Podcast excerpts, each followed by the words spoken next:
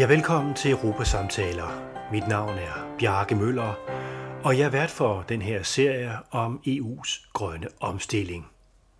I dag har jeg besluttet mig for at interviewe mig selv.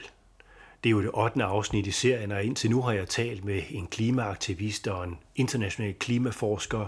Jeg har talt med Danmarks klimaminister, jeg har talt med politikere fra både rød og blå blok, og også fra kommissionen og også fra en europæisk brancheorganisation. Så jeg tænkte, måske skulle jeg bare tale lidt om min egen bog, Håbets politik, og alle de forslag, jeg har til, hvordan vi kan accelerere E U's grønne omstilling. Så det er sådan set det, jeg har besluttet mig for at gøre, og jeg håber, du synes om det, du kommer til at høre. Et af de spørgsmål, jeg har stillet til folk undervejs i den her serie, det er, hvornår du først blev bevidst om klimaforandringerne, og hvor blev jeg egentlig selv bevidst om klimaforandringerne? Det var, da Brundtland Kommissionen i nitten syvogfirs kom med en stor rapport om de her menneskeskabte klimaforandringer. Og der blev jeg virkelig bekymret. Jeg har tidligere hørt om bogen For grænser for vækst. Min far havde købt den bog tilbage i halvfjerdserne, og vi har talt om det derhjemme. Jeg havde været aktiv i Miljøorganisationen Noah blandt andet. Og da Brundtland Kommissionen så kom med den, sin rapport, så blev jeg virkelig opmærksom på, at de menneskeskabte klimaforandringer måske var ved at blive det overskyggende miljøproblem, som vi jo måtte forholde os til i vores tid. Men hvad er der sket siden da?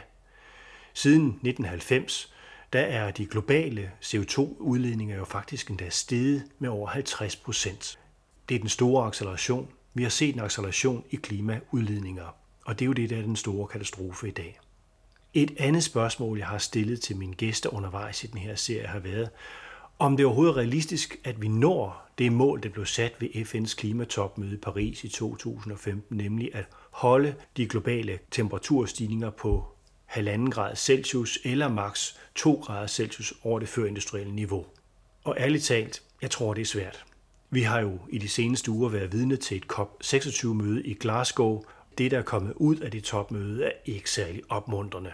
Jo, der er sket nogle små fremskridt, det er rigtigt.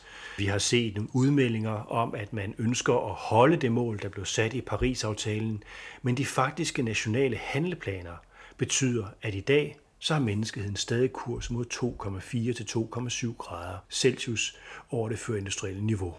Og i tyve tyverne, hvor vi skulle nedsætte vores C O to emissioner med ca. syv komma fem procent om året, det eneste vi når, det er stort set det samme, bare på ti år. Vi reducerer reelt kun med syv komma fem procent i tyve tyverne, hvis regeringerne er i stand til at holde det, de har lovet. Og det ved vi jo aldrig i politik. Nogle gange så bliver køreplaner jo ændret. Så vi står for en ekstremt svær situation i dag, som gør, at man har grund til at være en smule pessimistisk om fremtiden, hvis man er til at være pessimist. Men nu er jeg håbefuld, og jeg tror på, at der sker en masse ting. Noget af det, som er det mest håbefulde på det her Glasgow-topmøde, det er jo blandt andet, at der har været klimaaktivister fra hele verden til stede, der har prøvet at råbe politikerne op. Det er også, at der er en stærk mobilisering i dele af erhvervslivet. Vi har set en række danske C E O's og en række andre C E O's fra rundt omkring i verden, der faktisk presser på for, at vi skal hæve ambitionsniveauet. Vi har set finanssektoren stå og sige, at det er vigtigt at investere meget mere. Vi har set pensionskasser sige, at de vil investere hundredvis af milliarder i den grønne omstilling. Så måske kommer der til at ske noget. Måske vil politikerne opdage, at det bliver overhalet indenom. Og det er jo noget af det, der giver håb for fremtiden. Men hvad så med Europa? Der er nogen, der siger, at Europa har gemt sig, at E U ikke har indtaget sin position som en klimaleder på det her Glasgow-topmøde. Og jo, der er måske noget om snakken. Måske er det rigtigt, fordi det vi har set, de har forhandlet i korridorerne. E U har forsøgt at lægge pres på de andre nationer, og også forsøgt at sikre, at de rige industrialiserede lande holder det løfte, der blev givet om, at man skal give mindst hundrede milliarder dollars til U-landene for at sikre en hurtigere klimaomstilling og kompensation for de her lande. Men det har de rige lande jo ikke leveret. De har kun leveret ca. firs procent af det, man lovede i sin tid. Og der har E U jo faktisk skudt allerflest penge ind, langt flere penge end U S A og flere af de andre industrialiserede lande. Men alligevel har det ikke været nok. Det, der er problemet lige nu, det er jo, at vi har lurepasseri på global plan. Vi så, at den kinesiske præsident slet ikke dukkede op til C O P seksogtyve topmødet, og vi så også, at Joe Biden, den amerikanske præsident, kritiserede Kina for ikke at være til stede. De to lande kom så overraskende nok med et udspil, fælles udspil om, at nu skal vi anstrenge os for at gøre noget ved klimaforandringerne. Og det er rigtigt, der sker en del, både i Kina og U S A, men samtidig har vi set på det her topmøde, at de ikke vil afvikle deres egen kulkraft, så de har ikke leveret noget af det, der virkelig kan flytte noget i forhold til den store grønne omstilling. Og det er bekymrende. Og samtidig er der nogle af de olieproducerende lande, der har trukket tænder ud af topmødeerklæringen, der gør, at man ikke sætter et klart mål om at få afviklet de fossile subsidier til både olie- og gas- og kulindustrien. I de kommende år er vi nødt til at afvikle de her subsidier. Alene i E U der er der subsidier til den fossile industri på omkring femoghalvfems milliarder euro om året. Og det er jo helt hul i hovedet i forhold til de udfordringer, vi har øh, i klimaomstillingen. Og det er jo noget, vi kunne gøre i Europa alene nu. Vi kunne sige, at vi stopper alle fossile subsidier, og vi giver alle de her penge til den grønne omstilling. Og det er også nogle af de idéer, jeg har i min bog til, hvordan man kan komme videre. I den her serie har jeg også spurgt mange af mine gæster om, hvad skal E U gøre? Altså, E U har jo lavet en Green Deal for tusind milliarder euro, skal der investeres frem mod tyve tredive i den grønne omstilling. Og vi har jo også nogle andre udfordringer, som at der har været en stigende statsgæld under coronapandemien. Og hvordan får man det her til at hænge sammen? Her foreslår jeg min bog, at vi godt kan løfte den her Green Deal, ikke kun som investerer tusind milliarder euro frem mod tyve tredive, men vi investerer fem tusind milliarder euro frem mod tyve tredive. Ja, jeg ved godt, det lyder måske af mange penge, og folk tænker, har vi dog råd til det? Vi er så gældsatte, og E U-landene har jo haft stigende gæld under coronapandemien, og skal der ikke spares nu? Men her er min pointe, at det har vi ikke råd til at lade være med at gøre. Faktisk er det vigtigt, at vi gør det her, fordi i dag så må vi jo bare erkende, at hvis at temperaturen stiger til mellem to og tre grader, jamen så risikerer vi meget højere omkostninger i fremtiden. At det er rettidig omhu at investere nu, i stedet for at vente til fem, ti, femten år ude i fremtiden. Og fem tusind milliarder er ikke så meget. Hvis vi nu sammenligner med det, som staterne har investeret under coronapandemien i coronaredningspakker, og som E U har også investeret under coronapandemien, og den her Next Generation E U-fond, som man har lavet med syv hundrede og halvtreds milliarder euro, hvor man har optaget lån for at ligesom investere sig ud af krisen. Hvis vi lægger alle de tal sammen, så kan vi se, at E U-landene og E U tilsammen har investeret fire tusind, næsten fire tusind otte hundrede milliarder euro bare under et års coronapandemi i at redde landene og lønmodtagere over hele Europa ud af den her krise på en mere skånsom måde. Under finanskrisen, der var regeringerne villige til at sætte fem tusind milliarder på højkant for at redde bankerne ud af finanskrisen. Det endte med, at de kommer til at betale cirka atten hundrede milliarder euro til bankerne, fordi bankerne betalte nogle af de lån tilbage og garantisummer tilbage senere hen. Men alligevel, det viste noget om den politiske vilje under finanskrisen til at klare nogle af de problemer, som bankerne var kommet ud i. Men i forhold til klimaforandringerne, der står vi over for en eksistentiel krise. Noget, der truer de kommende generationer, som fører til accelererende klimaforandringer, som fører til store naturkatastrofer, store oversvømmelser, som vi har set i Europa i her i sommer, hvor landsbyer de bliver skyllet væk. Vi ser temperaturer, som er helt ulidelige i Sydeuropa, måske på omkring halvtreds grader, som vi så i sommer. I Canada fireoghalvtreds grader øh, temperatur i løbet af sommeren, altså ekstreme vejrlig, som mennesker faktisk ikke holder ud at leve i over længere perioder.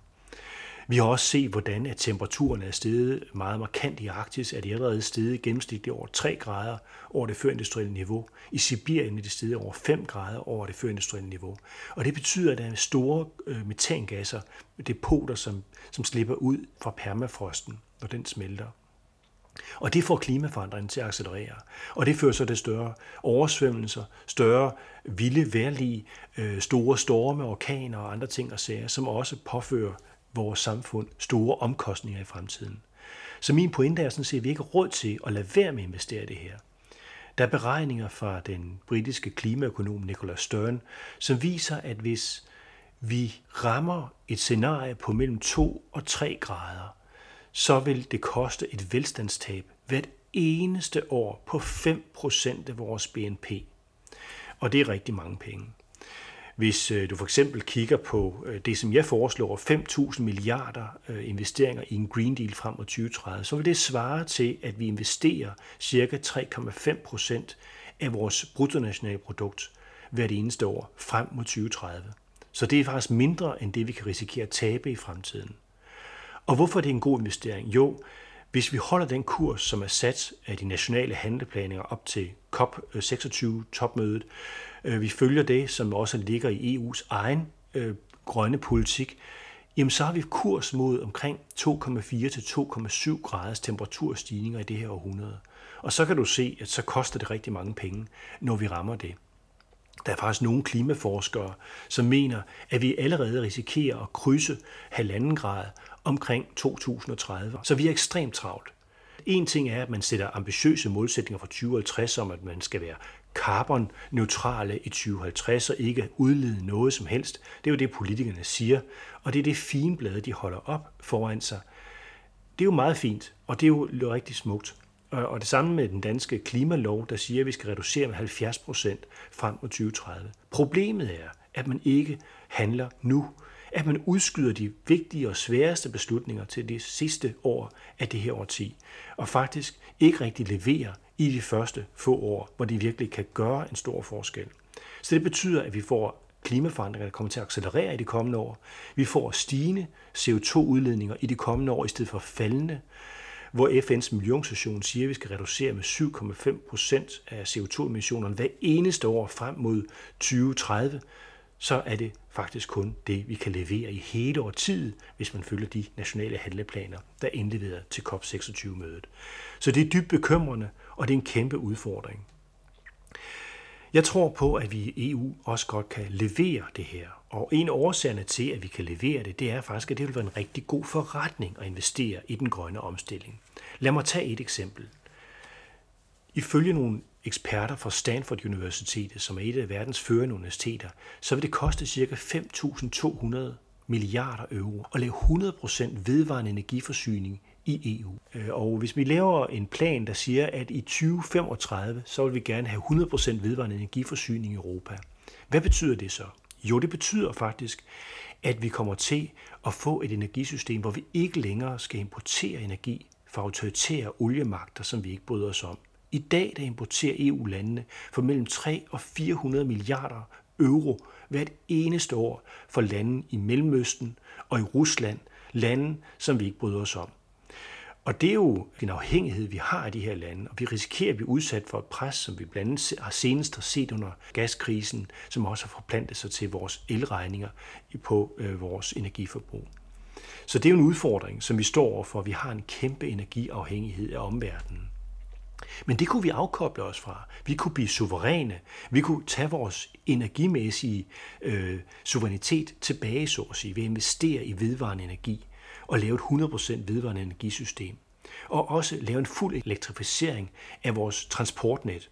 Det er faktisk muligt. Vi ser selv, at store lastvogne nu kan elektrificeres, og bilparken kan elektrificeres frem mod tyve femogtredive. Så min anbefaling i bogen er, at vi laver hundrede procent vedvarende energi som et mål for tyve femogtredive i Europa. Det kræver massive investeringer i vores vindmølleparker, i vores solcelleparker og få et energinet, hvor vi kan udvikle energi på tværs af grænserne meget hurtigt. Men den spændende pointe ved det her, det er jo, at så kan vi også spare en masse. Vi kan blandt andet spare på det forhold, at vi har en masse mennesker, der hvert eneste år allerede i dag dør af fossil afbrænding i byerne og andre steder. Og hvis man kigger nærmere på det, så kan man se, at de her fire hundrede tusind mennesker, som dør for tidligt, det koster faktisk syv komma fem millioner leveår, der er tabt hvert eneste år. Og en af de afledte effekter af den her luftforurening er, at vores sundhedsvæsen i Europa hvert eneste år har en regning på omkring to hundrede milliarder euro. Så hvis du bare kigger på, hvor mange menneskeliv vi kan redde, og hvor mange penge vi kan spare i sundhedsvæsenet, så kunne vi godt finansiere et stort lån i den her Green Deal, hvor vi kunne få hundrede procent vedvarende energi i Europa inden tyve femogtredive. Så kan det tjene sig selv hjem i løbet af en længere årrække. Og hvis man dertil lægger, at vi også kan spare import af fossile brændsler fra autoritære regimer, som vi ikke bryder os om, ja, så bliver det en rigtig god forretning at investere i en sådan plan. et hundrede procent vedvarende energisystem kræver syvoghalvtreds procent mindre energi, end hvis man satser på business as usual med fossile brændsler. Og de private omkostninger vil også falde. De vil falde med ca. enogtres procent. Det giver omkring otteogtyve millioner nye langtidsholdbare arbejdspladser at lave en sådan plan for hundrede procent vedvarende energi. Og for Danmark vil det være en kæmpe fordel, for vi har nogle af de virksomheder, der allerede i dag kan levere løsningerne til det her system.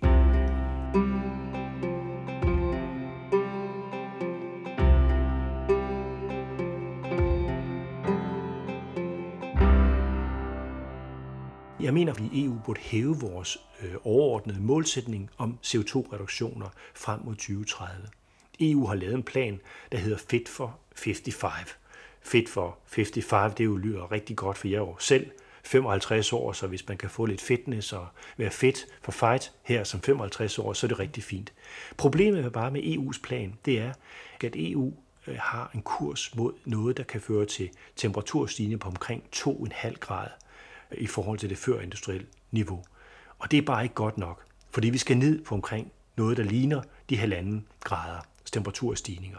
Så E U skal løfte sine mål, og vi skal reducere vores C O to emissioner med omkring femogtres til halvfjerds procent frem mod tyve tredive, hvis vi skal levere på det, som vi har lovet i F N's Paris-aftale. Og det er det, jeg anbefaler i min bog, at vi er nødt til at accelerere investeringerne i den grønne omstilling, i vedvarende energi, i energieffektiviseringer. Ernst Ludnig von Weizsäcker har sagt, at det er muligt at reducere ressourceforbruget med firs procent, og det er faktisk være effektivt, hvis vi gør det. Hvis vi får firs procent højere ressourceeffektivitet i byggeriet, i industrien, i landbruget og transportsektoren. Men det kræver, at vi begynder at designe vores produkter ordentligt. Og det er noget af det, jeg taler om i min bog. Det er, at vi bruger for en radikal ressourceeffektivitet. Vi skal måske op på en faktor ti revolution. ti gange mindre ressourceforbrug på de produkter, vi forbruger. Og det skal vi nå i det her århundrede, og det er muligt og realistisk at gøre det her. Så noget af det, vi har brug for, det er en helt anden type af innovationspolitik i Europa, hvor vi satser på at udvikle produkter og processer, som markant sænker vores ressourceforbrug og vores energiforbrug. Og det er noget af det, vi skal have til. Vi skal også tænke cirkulær økonomi. Cirkulær økonomi er helt afgørende, fordi der kan vi få et kredsløbsøkonomi, hvor vi genanvender de råstoffer, vi har. Det er jo en af de store udfordringer, vi har, når vi begynder at skal det her fat i at producere for eksempel flere vindmøller eller have batterier til vores elbiler og, og den slags. Men det er muligt at få en langt større grad af genanvendelse og også at designe nye produkter, hvor det ikke har så stor belastning i forhold til naturen. Fordi den omstilling, vi står overfor, handler jo ikke bare om tekniske fix på det her. Det handler også om et nyt forhold til naturen. Og en af dem, jeg er meget inspireret af, det er blandt andet Rachel Carson, som jo uh, in The Silent Spring halvt tilbage i tresserne talte om, hvordan at det er vigtigt, at vi får en, et forsigtighedsprincip indlagt i den måde, vi omgås naturen med. Fordi vi er ikke bare uden for naturen, vi er også en del af naturen. Vi skal have et helt andet forhold til naturen. Vi skal producere på en helt anden måde. Vi skal forbruge på en helt anden måde. Og vi skal forstå, at vi har en sårbarhed i forhold til de her klimaforandringer, i forhold til ressourcespild, miljøforurening osv. Og det kræver en helt anden måde at indrette vores politik på. Det er det, jeg kalder håbets politik, fordi jeg ser ikke bare klimaforandringerne som noget, som er en stor trussel, uanset hvad vi gør. Selvom vi vælger at business as usual, jamen så kommer vi også ud for forandringer i fremtiden. Det har vi jo blandt andet set på det digitale område med teknologiske forandringer, som jo sætter tryk på os alle sammen og tvinger os til at ændre adfærd på mange måder.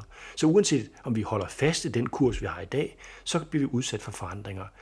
Klimaforandringerne er en frigørende katastrofe, som sociologen Ulrich Beck har talt om, fordi det åbenbarer jo for os, at vi er nødt til at ændre vores livsstil, vores måde at producere på og vores måde at forbruge på.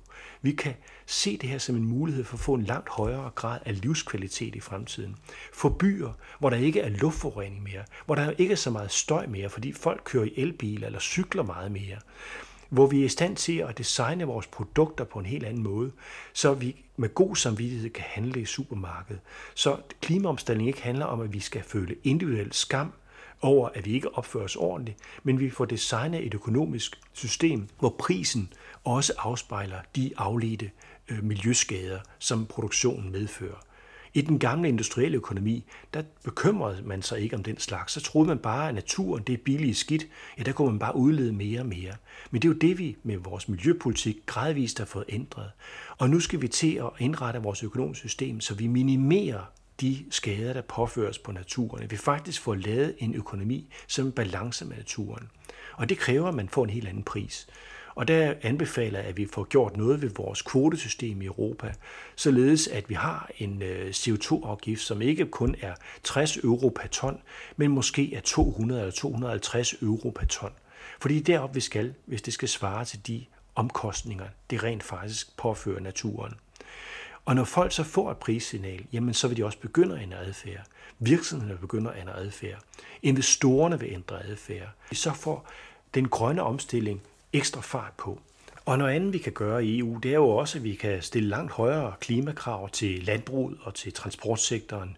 Vi kan træffe en beslutning om, at vi allerede fra tyve tredive udfaser vores fossile biler, således at i tyve femogtredive, så må der ikke længere sælges fossile biler i Europa. Og når vi træffer de beslutninger i fællesskab, så kommer der også skala på i markedet. Så bliver det attraktivt for bilindustrien og de andre at producere de varer i stor skala, fordi så ved de, at politikerne allerede har truffet en beslutning om, hvordan vi skal indrette os i fremtiden. Og det er der, innovationen så kommer ind. Det er der, hvor investeringerne begynder at følge med. Det er der, hvor finanssektoren også begynder at føre den kapital over i det her. Og det er den slags plussumspil, vi skal i gang med at få etableret, der giver nogle muligheder. Vi skal selvfølgelig også i Europa tænke på, om, om vores nationale og europæiske konkurrenceevne, den også holder i fremtiden. Og i den sammenhæng, så kan det godt være, at vi skal lave en klimagrænseafgift, en C O to border tax, som man har talt om i E U-sammenhæng. Og den kan måske indbringe omkring femogtyve til firs milliarder, afhængig hvordan man indretter den. Så der er nogle muligheder for os, og i forhold til de lande, som ikke følger med, at E U kan stille nogle krav til de produkter, og blandt andet pålægge dem en C O to grænseafgift. Så det presser dem til at accelerere deres egen omstilling, så kineserne ikke bare kan eksportere en masse billig skidt, som er drevet frem af kulkraft, men som er produceret med vedvarende energi. Så vi skal presse kineserne, amerikanerne og andre nationer til at oppe sig i klimakampen og stille højere krav og accelerere deres omstilling. Og det skal vi bruge vores muskler til i Europa. Vi har det verdens største indre marked, og derfor kan vi også stille nogle krav til de standarder, der skal være for de andre rundt omkring i verden. Og det er derfor, jeg mener, at det er vigtigt at tænke E U ind i ligningen, når vi tænker klimapolitik. Det er ikke nok længere bare at tænke os selv og mig først og Danmark først, og tænke på, hvad Danmark kan gøre, hvordan vi kan nå vores mål om halvfjerds procent C O to reduktion i Danmark frem mod tyve tredive. Det, der er det helt afgørende, hvis vi skal have innovationen i gang på stor skala, og virkelig også kunne flytte hele verden, så skal vi have Europa til at gå foran. Så skal E U stille de store krav. Så det er E U, der skal lave det her som det næste nye måneprojekt, hvor vi sætter et ambitiøst mål for tyve trediverne, hvor vi giver en klar melding til industrien om, hvor er det, vi vil hen, hvordan vi vil konkurrere, hvordan vi kan presse vores andre handelspartnere til også at oppe sig i klimakampen. Så kan E U tage klimaføretrøjen. Og det er derfor, jeg anbefaler min bog, at hvis vi skal overvinde de her kriser, så skal vi også gøre E U til en grøn supermagt. E U kan vise et lederskab på den globale arena, og vi skal bruge de muskler, vi har, til noget, der faktisk peger fremad.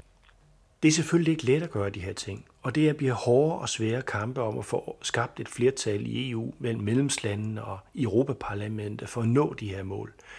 Men jeg har et håb om, og det er også derfor, jeg har skrevet bogen om Håbets politik, at nogle af de her idéer kan blive fanget op af politikerne. Politikerne faktisk tør vise et lederskab. Præcis som John F. Kennedy, der i nitten enogtres kom med en mission om, at nu skulle mennesket på månen, inden årtiet var omme. Så sagde økonomerne, at det har vi ikke råd til. De teknologiske eksperter sagde, at vi har ikke teknologierne til det. Meningsmålingerne sagde, at et flertal af amerikanerne var imod det her, fordi det skulle vi i hvert fald ikke. Vi skulle ikke op på månen. Men han traf beslutningen, og i løbet af årtiet så nåede amerikanerne nitten niogtres, der landede Lance Armstrong på månen. Og den vision, som John F. Kennedy har udstukket i nitten enogtres, blev muliggjort. På samme måde skal vi til at tænke i Europa, at klimakampen og klimaomstillingen kan blive vores måneprojekt, The Man on the Moon-projekt for Europa. Kommissionsformand Ursula von der Leyen har selv talt om, at det skal være et Man on the Moon-projekt, men i virkeligheden så leverer vi ikke nok. Det, man investerer med den her Green Deal med tusind milliarder euro, det er simpelthen ikke nok for at nå det mål om, at vi skal holde os inden for Paris-aftalen med halvanden grads temperaturstigninger. Det nytter ikke, at E U siger, at vi har et man on the moon-projekt, men faktisk ikke leverer på det.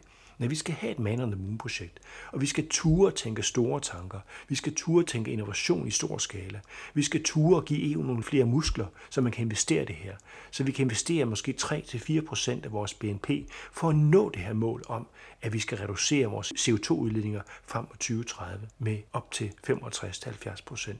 Og vi kan måske endda gøre E U til en karbonneutral økonomi, et samfund, der ikke udleder C O to i tyve fyrre til tyve femogfyrre. Og i virkeligheden, så har vi en særlig forpligtelse til det, for historisk set, siden sytten halvtreds, før industrialiseringen, jamen der har vi i Europa leveret over en femtedel af alle de globale emissioner, der er. Og hvis vi også tæller Nordamerika med, som jo dybest set er, mange af dem er europæere, der er bosat sig i Nordamerika, ja, så er den europæiske civilisation leveret over halvdelen af alle C O to udledninger siden sytten halvtreds. Så vi har en særlig forpligtelse til at gå foran, og vi kan gøre det. Og i modsætning til John F. Kennedy dengang, vi har teknologierne, vi har den vedvarende energi, vi har forsknings- og innovationskapacitet til at udvikle de teknologier, der skal levere de ressourceeffektive løsninger, som skal sikre energiproduktivitet og besparelser i stor skala. Vi har også befolkningens opbakning. Der er en måling fra Bertelsmannsstiftung, der viser, at otteoghalvtreds procent af europæerne ønsker, at E U skal være C O to neutral allerede i tyve tredive, lang tid før, at selv det grønne parti i Europaparlamentet ønsker det. Vi har også muligheden for at økonomisk investere i den her omstilling, fordi hvis vi kan rejse fem tusind milliarder euro under finanskrisen, og igen rejse næsten fem tusind milliarder euro under et års coronapandemi, så kan vi dog også finde fem tusind milliarder, at vi når i mål på den grønne omstilling. Og det er derfor, det er min anbefaling i Håbets politik, at vi laver en ny grøn pagt ved siden af en ny demokratisk pagt, og også en social pagt, så de fattigste og svageste også kommer med og ikke føler, at de er nødt til at trække i gule veste.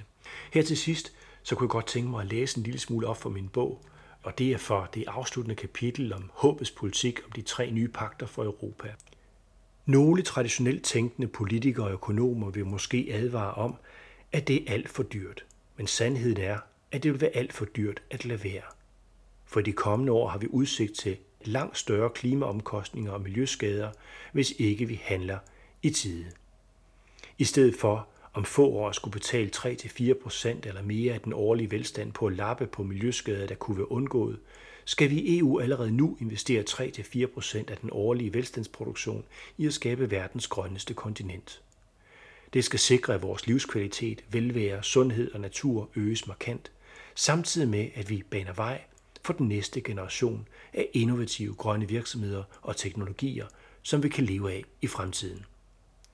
Det første er en taberstrategi med mange negative sideeffekter, mens det andet er en vinderstrategi. Den fossile taberstrategi vil koste hundrede tusinder af menneskeliv hvert eneste år på grund af fossil luftforurening. Den vil ovenikøbe true Europas fremtidige økonomiske konkurrenceevne og samtidig forlænge afhængigheden af de autoritære olieregimer, hvis værdier vi ikke deler. Den grønne vinderstrategi vil hvert år redde hundrede tusinder af menneskeliv, skabe mange nye grønne job, styrke den fremtidige konkurrencekraft. Denne bog har skitseret en række måder, hvorpå vi i Europa kan udvikle en grøn vinderstrategi og gøre det til E U's nye samlende projekt. Der findes helt sikkert mange andre mulige modeller og innovative forslag. Vi mangler hverken penge, teknologier, innovative virksomheder eller organisatoriske evner til at lykkes med den store klimaomstilling. Tiden er løbet fra de dårlige undskyldninger. Tiden er kommet til politisk handling. De europæiske borgere er klar. Nu skal politikerne også vise lederskab. Hvert spildt år vil koste dyrt i den anden ende, og det kan sætte os under yderligere pres for at hæve ambitionsniveauet på et senere tidspunkt. Hellere være lidt mere ambitiøs, og så blive en anelse forsinket i forhold til de fine planer, end helt at skyde problemerne ud i fremtiden med en hockeystav, så er det til sidst for sent og for dyrt at nå at rette op på den kommende katastrofe. Og det var et lille uddrag fra min bog, det sidste kapitel, og hvis du er nysgerrig på bogen, så kan du finde noget mere på hjemmesiden w w w punktum future to et punktum e u.